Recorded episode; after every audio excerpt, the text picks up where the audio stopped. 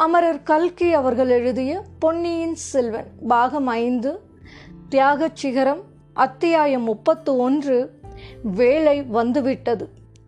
சென்ற அத்தியாயத்தில் கூறிய நிகழ்ச்சிகளோடு இந்த கதையை முடித்துவிடக் கூடுமானால் எவ்வளவோ நன்றாயிருக்கும். நேர்களில் சிலர் ஒருவேளை அவ்விதம் எதிர்பார்க்கவும் கூடும். ஆனால் அது இயலாத காரியமாய் இருக்கிறது அதே தினத்தில் ஏறக்குறைய அதே நேரத்தில் கடம்பூர் சம்புவரையரின் மாளிகையில் நடந்த பயங்கர நிகழ்ச்சியை பற்றி நாம் இனி சொல்ல வேண்டியிருக்கிறது.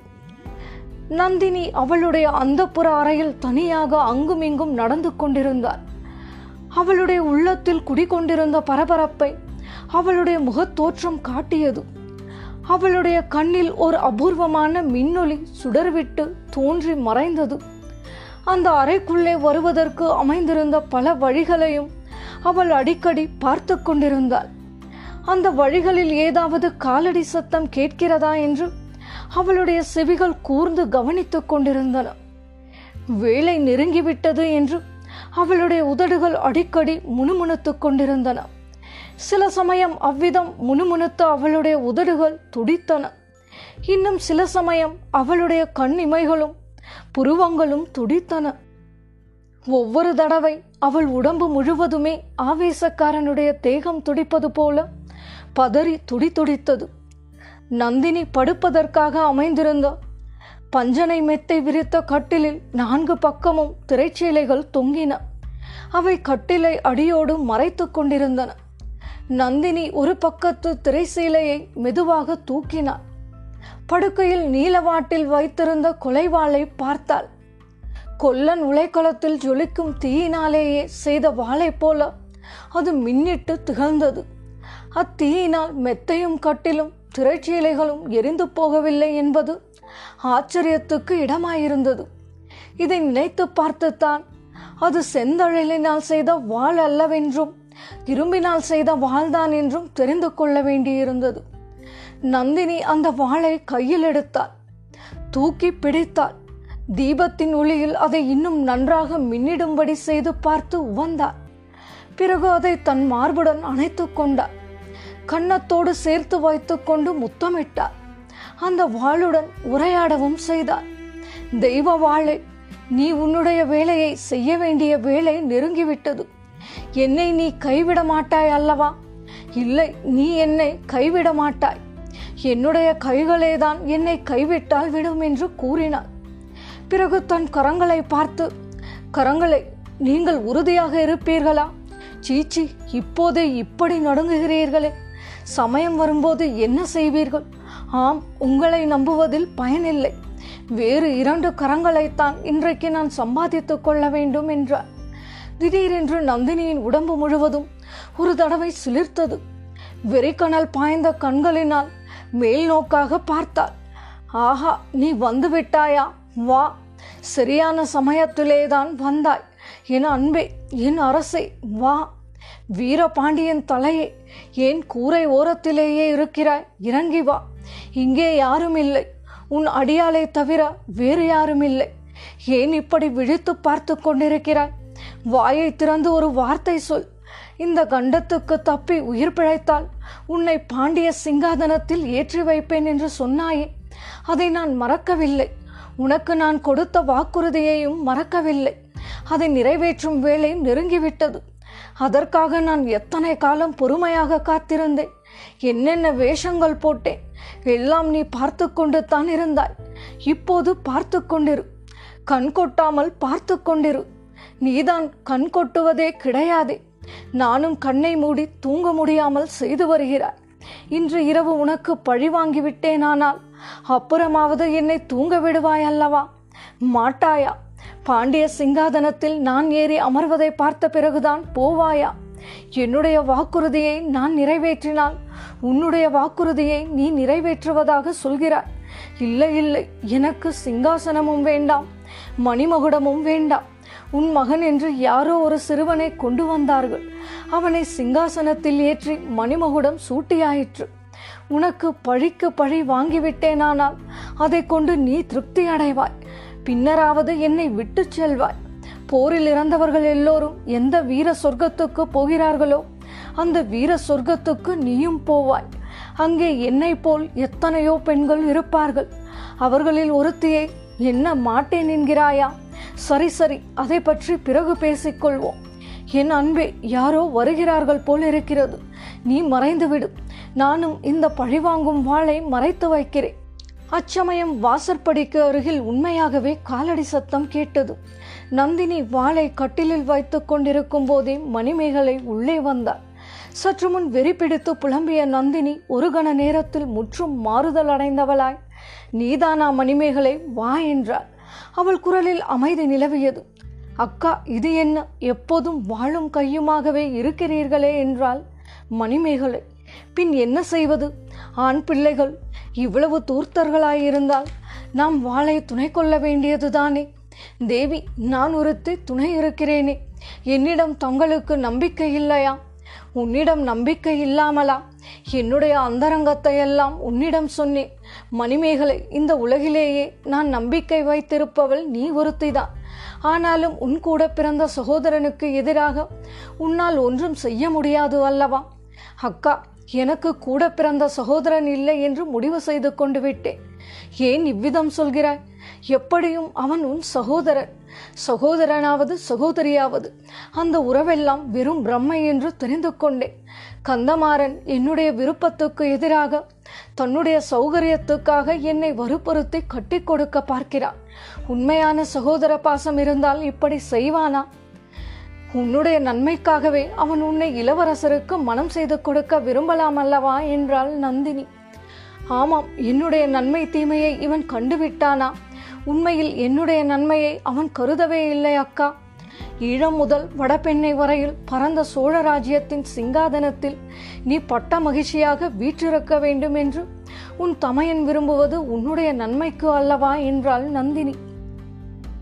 இல்லவே இல்லை. நான் தஞ்சாவூர் ராணியானால் இவன் முதன் மந்திரியாகலாம். அல்லது பெரிய பழுவேட்டரையரைப் போல தனாதிகாரியாகலாம் என்ற ஆசைதான் காரணம் அக்கா என்று மணிமேகலை மேலே சொல்ல தயங்கினான். சொல் மணிமேகலை உன் மனதில் உள்ளது எதுவானாலும் தாராளமாய் சொல்லலாம். என்னிடம் உனக்குள்ள அன்பை குறித்து நீ சொன்னது எல்லாம் உண்மைதானே? அக்கா அதை பற்றி சந்தேகிக்க வேண்டாம். இந்த உலகத்திலேயே நான் அன்பு வைத்திருப்பது இரண்டு பேரிடம்தான். ஒருவர் தாங்கள் இன்னொருவர் யார்? உங்கள் மனதுக்கு அது தெரியும். என்னை ஏன் கேட்கிறீர்கள்? உனக்கு அது சந்தோஷமாயிருக்கும் என்று நினைத்தேன். கதைகளும் காவியங்களும் நீ கேட்டது இல்லையா? ஒரு பெண்ணின் உள்ளத்தில் காதல் உதயமானால் அதை பற்றி அவள் யாரிடமாவது பேச விரும்புவது இயல்பு அல்லவா? அந்தரங்க தோழி என்பது பின் எதற்காக? அது உண்மைதான் அக்கா என் அந்தரங்கத்தையும் தங்களிடம் தெரியப்படுத்தி இருக்கிறேன் ஆனால் இப்போது நான் தங்களிடம் அவசரமாக வந்தது. வேறு ஒரு செய்தி சொல்வதற்காக மிக்க கவலை தரும் செய்தி அக்கா நந்தினி திடுக்கிட்டு என்ன? என்ன? என்று கேட்டாள். எத்தனையோ காலமாக திட்டமிட்டு கொண்டிருந்தது என்று நிறைவேறலாம் என்று எண்ணியிருந்த காரியத்துக்கு ஏதாவது தடங்கள் ஏற்படுமோ என்ற பீதி அவள் மனதில் குடிகொண்டது. அதன் அறிகுறி அவள் முகத்திலும் தோன்றியது. அக்கா தனாதிகாரி பழுவேட்டரையர் இன்னும் தஞ்சாவூருக்கு போய் சேரவில்லையா?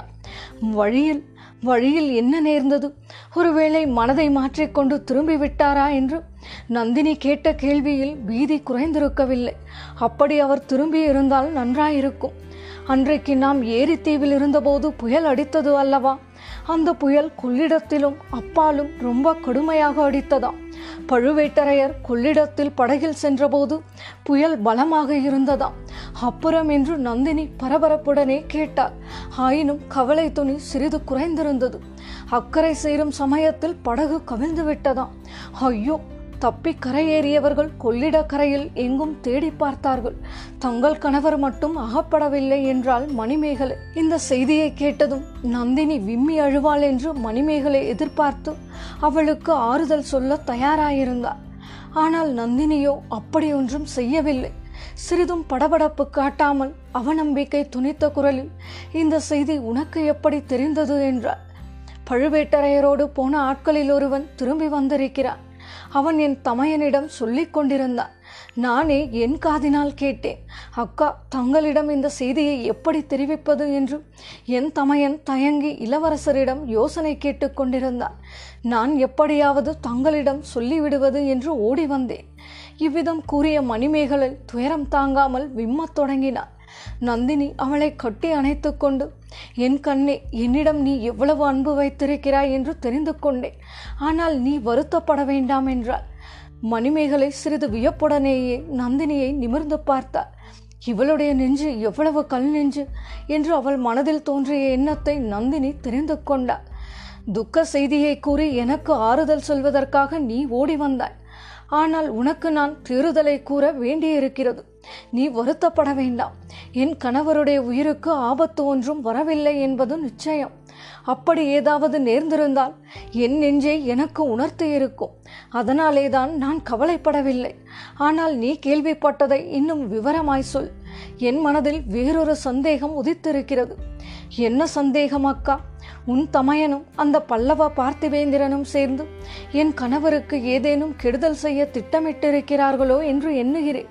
அதற்கு முன் ஜாக்கிரதையாக இம்மாதிரி ஒரு செய்தியை அவர்களே தயாரித்திருக்கலாம் அல்லவா? எனக்கு விளங்கவில்லை அக்கா. அவர்கள் ஏன் பழுவேட்டரையருக்கு தீங்கு செய்ய வேண்டும்? நீ பச்சை குழந்தையாகவே இருக்கிறாய். மணிமேகலை உன் தமையனும் பார்த்திபேந்திரனும் என் மீது துர் எண்ணம் கொண்டிருக்கிறார்கள் என்று நான் சொல்லவில்லையா?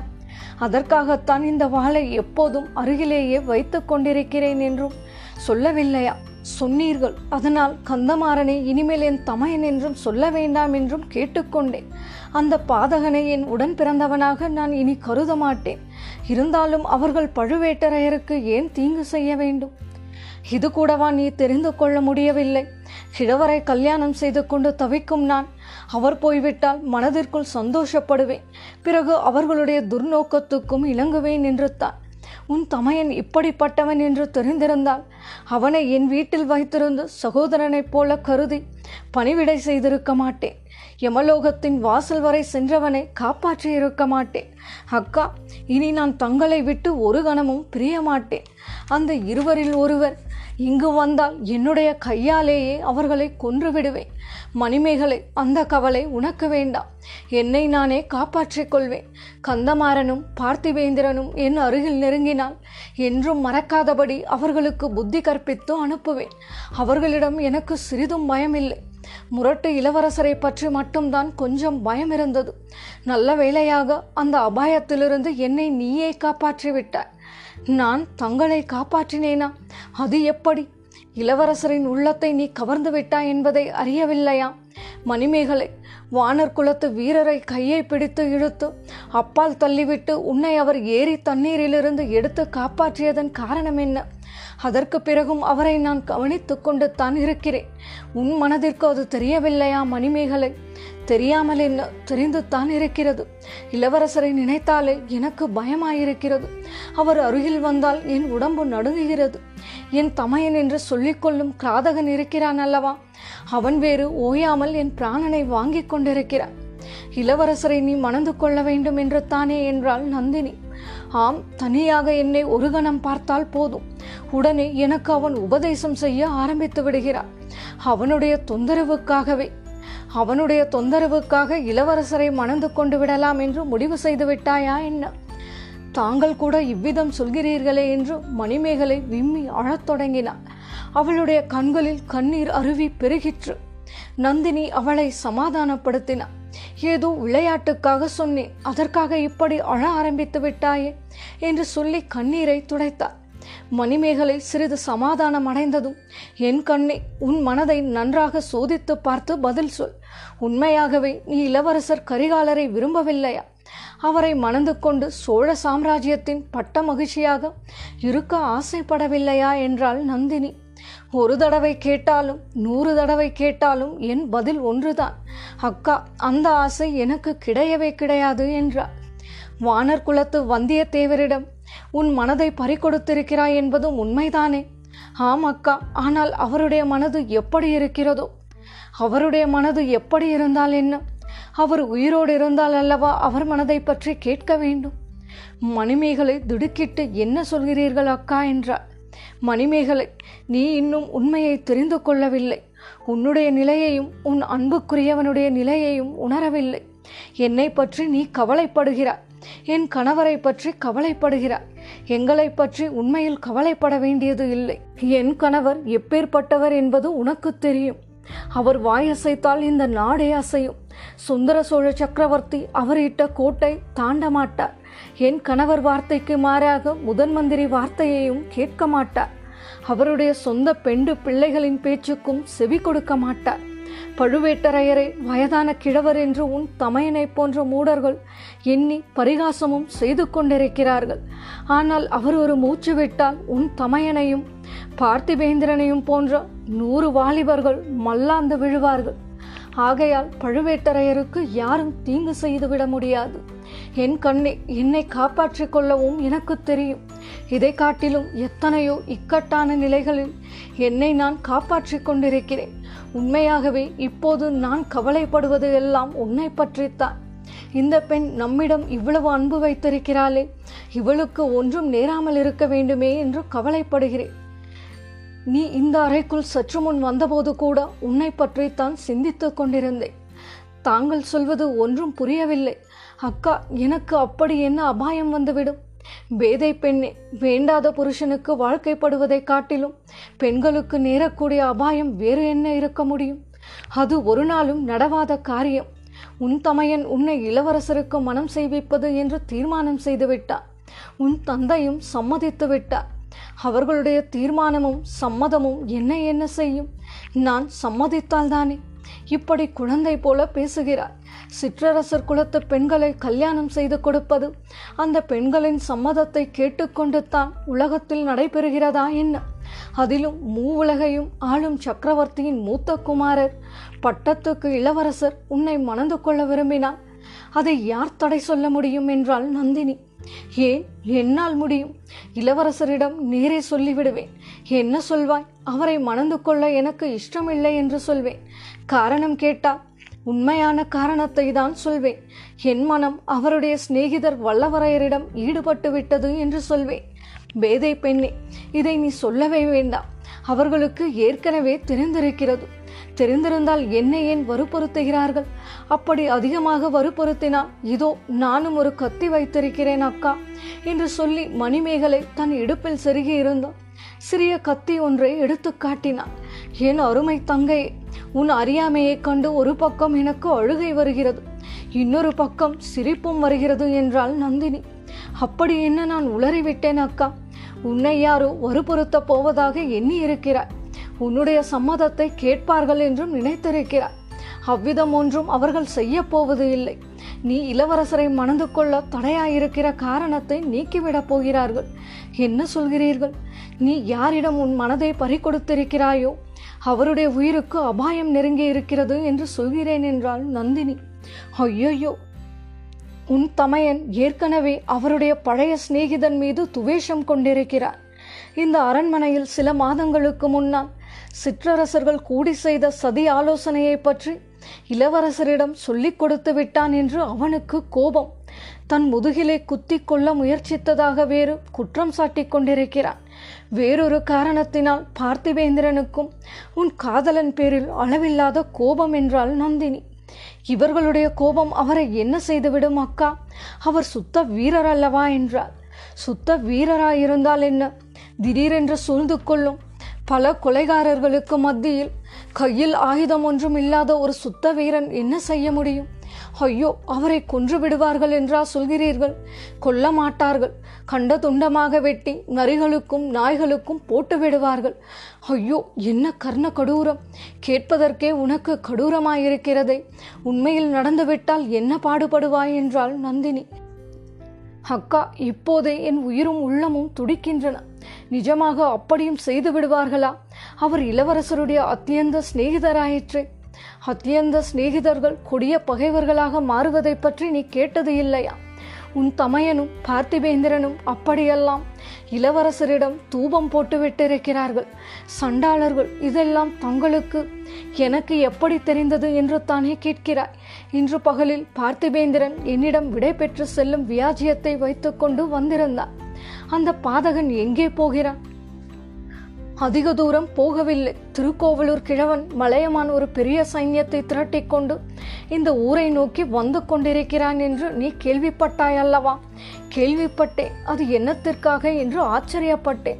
அதுவும் உன் நிமித்தமாகத்தானா? இன்று மதியம் இளவரசர் அதை பற்றி பிரஸ்தாபித்தாரா? மணிமேகலையை எனக்கு மனம் செய்து கொடுக்காவிட்டால் மலையமான் சைன்யம் வந்தவுடன் இந்த கோட்டை அரண்மனை எல்லாவற்றையும் தகர்த்து தரைமட்டமாக்கி விடப்போகிறேன் என்றானா? அப்போதுதான் உன் தமையன் அதற்கு தடையாயிருப்பது நாங்கள் அல்ல உங்கள் சிநேகிதன் வந்தியத்தேவன் தான் என்றானா? அந்த தடையை நீக்க உங்களால் முடியாதா என்று இளவரசர் கேட்டாரா? கட்டளை அளித்தால் முடியும் என்றானாம் உன் அண்ணன். என் அருமை சகோதரி பார்த்திபனிடம் மேலும் பேச்சு கொடுத்து சில விவரங்களை அறிந்தேன். உன் ஆறுயிர் காதலனுடைய உயிருக்கு ஆபத்து நெருங்கி இருப்பது நிச்சயம். நீ உடனே முயற்சி எடுக்காவிட்டால் கல்யாணம் ஆவதற்கு முன்பே கணவனை இழந்து விடுவாய் என்றாள் நந்தினி. இதை கேட்ட மணிமேகலையின் உடலும் உள்ளமும் துடிதுடித்ததில் வியப்பு ஒன்றும் இல்லை அல்லவா? ஐயோ அவருக்கு எப்படியாவது உடனே எச்சரிக்கை செய்ய வேண்டுமே என்று தட்டு தடுமாறிக்கொண்டே கூறினாள். எச்சரிக்கை செய்யலாம் ஆனால் உன் காதலன் சுத்த வீரன் என்று நீதானே? சற்று முன் கூறினாய் அவனுடைய உயிருக்கு அபாயம் என்று கேட்டு பயந்து ஓடிவிடுவானா? மாட்டான். இன்னும் அவனுடைய பிடிவாதம் அதிகமாகும் என்றாள் நந்தினி. தாங்கள் தான் யோசனை சொல்ல வேண்டும். என் தலை சுற்றுகிறது என்ன செய்கிறது என்று தெரியவில்லை என்றால் மணிமேகலை நீ இங்கே வரும்போது அதை பற்றித்தான் யோசித்து கொண்டிருந்தேன். எனக்கும் ஒன்றும் புரியவில்லை. நல்ல வேளையாக நீ ஒரு செய்தி கொண்டு வந்தாய். அதிலிருந்து வல்லவரையரை காப்பாற்ற ஒரு யோசனை தோன்றியது. நான் கொண்டு வந்த செய்தியிலிருந்தா அது என்ன செய்தி? பழுவேட்டரையருடைய படகு கவிழ்ந்தது என்றும் பிறகு அவரை பற்றி தகவல் தெரியவில்லை என்றும் சொன்னாய் அல்லவா? ஆமாம் வந்தியத்தேவரிடம் நான் மன்றாடி கேட்டுக்கொள்கிறேன். எனக்காக அவர் போய் என் கணவரை பற்றிய உண்மை தெரிந்து வர வேண்டும் என்று வேண்டிக் கொள்கிறேன். நீயும் எனக்காக பரிந்து பேசு. இரண்டு பேதை பெண்களின் வேண்டுகோளை அந்த வீரர் புறக்கணிக்க மாட்டார். அவரை உடனே இந்த இடத்திலிருந்து வெளியே அனுப்புவதுதான் அவர் உயிரை காப்பாற்றும் வழி. வேறு உபாயம் ஒன்றுமில்லை. அவர் போன பிறகு நீ உன் தமையனாரிடமும் தந்தையிடமும் இளவரசரிடமும் தைரியமாக உன் மனதை வெளியிட்டு பேசலாம். நானும் உனக்காக பேசுகிறேன். இஷ்டமில்லாத பெண்ணை வற்புறுத்துவது சோழ குலத்தில் பிறந்தவர்களுக்கு அழகு அல்ல என்று சொல்கிறேன். தங்கள் பேச்சையும் அவர்கள் கேட்காவிட்டால் என் கையில் கத்தி இருக்கிறது. சரி சரி இப்போது முதலில் உன் காதலரை வெளியேற்றி காப்பாற்ற முயல்வோம். அவர் இருக்கும் இடம் உனக்கு தெரியும் அல்லவா நீ நேரில் அவரை பார்க்க முடியாவிட்டால் உன் தோழி சந்திரமதியை அனுப்பு. இல்லாவிடில் இடுமன்காரியை அனுப்பு. எப்படியாவது அவரை இங்கே அழைத்து கொண்டு வா. அவர் போக சம்மதித்தாலும் இங்கே இருந்து எப்படி வெளியில் போவார்? அக்கா என் அண்ணன் தடுத்து நிறுத்திவிட்டால்? உன் அண்ணனுக்கு ஏன் தெரிய வேண்டும் மணிமேகலை? முதன் முதலில் அவர் இந்த அறைக்குள் வந்து உன்னை திடுக்கிட செய்தாரே. அந்த சுரங்க வழியிலேயே அனுப்பிவிட்டால் போகிறது. சீக்கிரம் போ. வந்தியத்தேவர் இனி இந்த கோட்டையில் இருக்கும் ஒவ்வொரு நிமிடமும் அவருடைய உயிருக்கு அபாயம் அதிகமாகும். உன் தமையன் ஏவும் கொலைகாரர்கள் எப்போது அவரை தாக்குவார்கள் என்று நமக்கு என்ன தெரியும்? இதோ போகிறேன் அக்கா. எப்படியாவது அவரை அழைத்து கொண்டு தான் திரும்பி வருவேன் என்று சொல்லிவிட்டு மணிமேகலை சென்றாள். அவளுடைய காலடி சத்தம் மறைந்ததும் பக்கத்தில் இருந்த வேட்டை மண்டபத்தின் ரகசிய கதவை யாரோ தட்டுவது போன்ற சத்தம் கேட்டது. நந்தினி ரகசிய கதவின் அருகில் சென்று அதன் உட்கதவை திறந்தார் இருட்டில் ஒரு கோரமான முகம் லேசாக தெரிந்தது. மந்திரவாதி வந்துவிட்டாயா? என்றாள் நந்தினி. வந்துவிட்டேன் ராணி வேலையும் வந்துவிட்டது என்றான். ரவிதாசன். இத்துடன் பாகம் ஐந்து தியாக சிகரம் அத்தியாயம் முப்பத்து ஒன்று வேலை வந்துவிட்டது நிறைவடைந்தது. இதுவரை நீங்கள் கேட்டது கல்கி அவர்களின் பொன்னியின் செல்வன். உங்கள் மேலான கருத்துக்களை மின்னஞ்சல் ஊடாக தெரியப்படுத்தவும். மின்னஞ்சல் முகவரி Umachari two zero one five at Gmail dot com. மீண்டும் அடுத்த அத்தியாயத்தில் சந்திப்போம். குரல் வண்ணம் உமாச்சாரி. நன்றி. you